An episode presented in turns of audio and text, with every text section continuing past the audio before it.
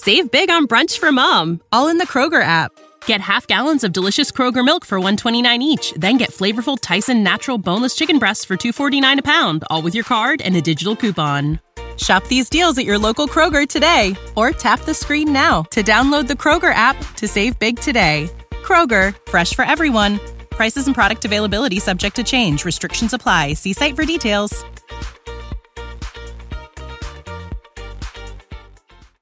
Mary redeemed a fifty thousand dollars cash prize playing Chumba Casino online. I was only playing for fun, so winning was a dream come true. Chumba Casino is America's favorite free online social casino. You, too, could have the chance to win life-changing cash prizes. Absolutely anybody could be like Mary. Be like Mary. Log on to Chumba Casino dot com and play for free now. No purchase necessary. Void where prohibited by law. eighteen plus terms and conditions apply. See website for details. The voice in the preceding commercial was not the actual voice of the winner. Welcome to an all-new episode of the True Crime Never Sleeps podcast. Today on Cold Case Files, we dive into the disappearance of Brittany and Deklon Ford.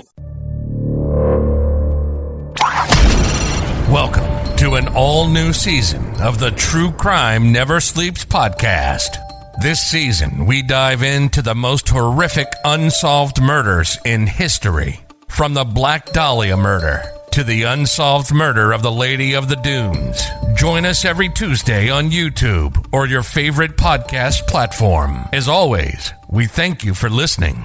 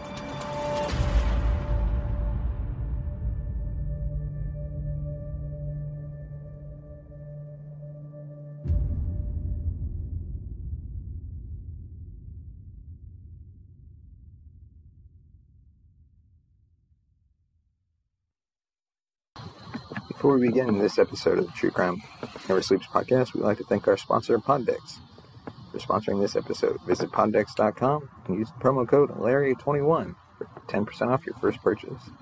That link will be in the show notes. Thanks, and let's dive into this case. Brittany and Ford just couldn't catch a break. In April of twenty fifteen, Brittany was a twenty-eight-year-old mother of a six-month-old boy. Her little boy, Deklan, was a smiling baby with bouncing curls. Brittany and her husband, Maccardo, were living in Conyers, Georgia. Late one evening in April, Brittany called the police and reported to them that Maccardo was beating her and her son. Police advi- arrived and advised her to take the baby and go stay at a hotel. She agreed, but instead she drove all night up to Ohio, where her mother and brother lived. After some erratic behavior in Ohio, her mother had been placed under a seventy-two hour watch in a mental hospital. Three days later, she was released and went to stay with her brother. On the morning of May fourth, Brittany's brother woke up and found both Brittany and Deklan gone. Although he would bizarrely hear from Brittany one more time in a couple of weeks, he would never see Brittany or Deklan again. So where are Brittany and Deklan Ford?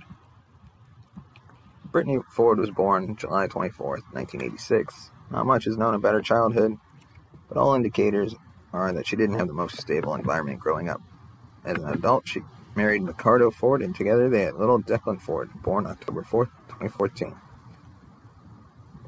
Now, I mention this case as a timeline case, but it also crosses over several states. In fact, official missing person reports have their disappearances in different locations. Some from Georgia, some Columbus, Ohio, others Hardin, Montana. As we look over the details of the disappearance, you will see why. In April twenty fifteen, the exact date, which isn't confirmed, Brittany and Maccardo have a fight, and Brittany calls the police. She tells them that Maccardo is abusing the baby. The police respond and advise Brittany that she should take Deklan and go to a hotel for the night. It doesn't appear that Maccardo was arrested that night, which leaves a little confusion as to what really happened that night. So Brittany packs an overnight bag and takes Deklan, telling the police she is heading to a hotel.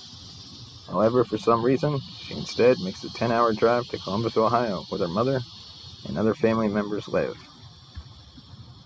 Shortly after she arrives in Columbus, she starts accusing her stepfather of abusing her younger sister. Her behavior becomes quite erratic, and on April sixteenth, her family actually has her admitted to a mental hospital on a seventy-two hour hold. They believe she was having a mental break of some kind, and were quite worried. Baby Deklan would stay with family. During that time, Ricardo drove from Conyers, Georgia, up to Columbus to visit Brittany in the hospital, but Brittany refused to see him. On April nineteenth, Brittany is released from the hospital and goes to stay with her brother for a couple of weeks. Things seem to be normal. On May fourth, her brother wakes up and finds both Brittany and Deklan missing. He believes she had just gone out to pick up some food. Her purse was missing, as was Deklan's diaper bag, but the rest of her clothing that she had there was still there. Her brother didn't think too much about it. However, when she still wasn't home that evening, the family started to look around for her. On May seventh, the family went to the Columbus Police Department to report her missing. One thing that is bothersome is the three days it took to report her missing. She had recently been having severe enough mental issues that she had been briefly hospitalized. It seemed that would be reason enough to worry and report her missing right away, especially because she had a six-month baby with her. In my opinion, I feel she and Deklan should have been officially reported missing on May fourth. I also don't see any record of an Amber Alert being issued for Deklan, and Ohio also has an Amber Alert set up statewide, and some have said that is because he was with his mother. But I found uh, the following information on the Amber Alert website indicating he still may have qualified for an Amber Alert.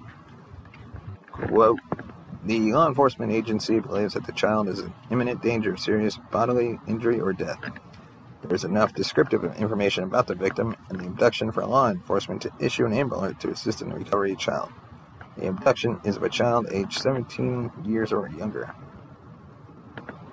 If Brittany was unstable, maybe Deklan was in danger.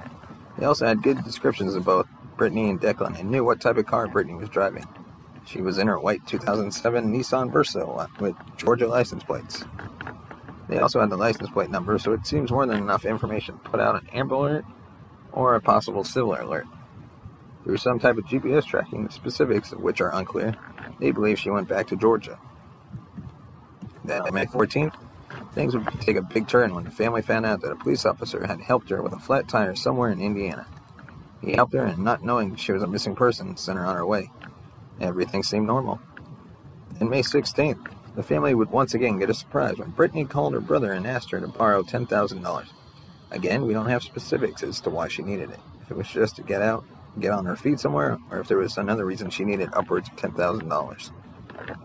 The very next day, Brittany's car was found abandoned on the side of Highway eighty-seven near Hardin, Montana. Highway eighty-seven runs east and west, leading to Billings, Montana. Hardin, Montana is about an hour to the east of Billings. Inside her car were Deklan's car seat, Brittany's medication, and all of her personal belongings. It's believed at first that Brittany ran off and just doesn't want to be found. However, her family immediately is concerned for her and Deklan, especially considering Brittany's recent struggles. Brittany had recently been talking about going to Texas, so it was reported that she might be heading there. No one was aware of any ties that she might have to anyone in Texas. Brittany's case doesn't receive much attention because it is thought that she voluntarily left the area on her own accord. But you'd think with her fragile mental state and the fact he was traveling with an infant, there would be some urgency there.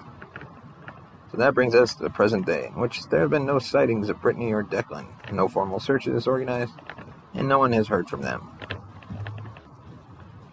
Deklan would now be six and a half years old, If Brittany and Deklan ran off, it'd become harder and harder to hide as Deklan got older. Their names and photos have been on ma- many mailers.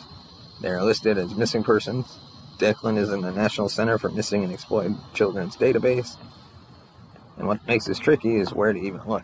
If Brittany's goal was to disappear, she could be anywhere. There didn't seem to be much rhyme or reason to the, state, to the states she was traveling through. While most of her family and connections seemingly in Georgia or Ohio, it seems unlikely that she'd be there if she was trying to escape. This definitely raised some questions for me. One, why didn't this qualify for an Amber Alert or Civil Alert, knowing Brittany's very recent history of mental illness? Two, the car. What happened when her car was found? Was the area searched? Was the car checked for mechanical difficulties? Did she run out of gas? And three, why did Brittany take off in the first place? Was there a valid reason for her and her son to escape? Or was this a result of mental breakdown? And four, with such bizarre circumstances surrounding this disappearance, why didn't this case receive media coverage? Why haven't we heard more from Maccardo? I did learn that in twenty eighteen, Maccardo did set up a GoFundMe to continue search efforts, but I've seen no interviews or articles or statements made from him beyond that. We are left wondering not only why she and Deklan were in Montana to begin with, but what happened on Highway eighty-seven that caused her to pull her car over and abandon it, and what happened after that. There are so many possible layers to the why this happened, but let's look at the what may have happened up there. Starting with theory number one. Brittany had car trouble, and she and Deklan got a ride from someone away from the area. Maybe she made it somewhere completely random and set up a new life for her and Deklan. Washington State, California, maybe she did make it down to Texas after all. My only concern with this theory is why doesn't she let anyone in her family know that she and Deklan are safe? And if Deklan's social security number shows up anywhere, it should be flagged. Doctor's office, school, health insurance. A lot of people believe this is the case, and honestly, it's probably the best case scenario. Theory number two. Brittany had car trouble, picked up by someone, but met with foul play. I've talked before about the advantage travelers have when it comes to kidnapping and committing murders. In fact, there was a task force at one time dedicated to the investigation of possible truck driver serial killers. Some people have mentioned that the area her car was found in might not have been the greatest. And theory number three. Brittany pulled over, parked her car, and walked off, possibly doing, due to having a psychotic episode. If this is the case, she may have wandered off into the wilderness. Montana is full of remote places, mountains, rivers, lakes, and just acres and acres of woods and farmland. Being this was May, she likely wasn't running into cold winter temperatures, but if she managed to survive out there until winter, it is doubtful she could have made it through the harsh weather conditions, at least not without some help. So what do you think happened to Brittany Ann Ford and Deklon Ford? Do you think they're still alive out there? Let us know on Twitter at True Crime N S, or leave us a comment on Instagram. And that's all we have for this episode of the True Crime Never Sleeps podcast. Be sure to like and subscribe to us on YouTube, subscribe to our podcast on all major podcast platforms. And thanks for listening, and we'll see you next time.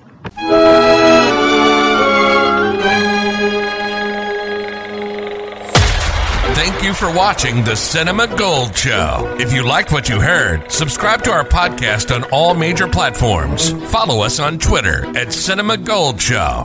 And like us on Instagram at the Cinema Gold Show. Support the show by buying us a coffee at buymeacoffee.com slash Cinema Gold. As always, thank you for listening.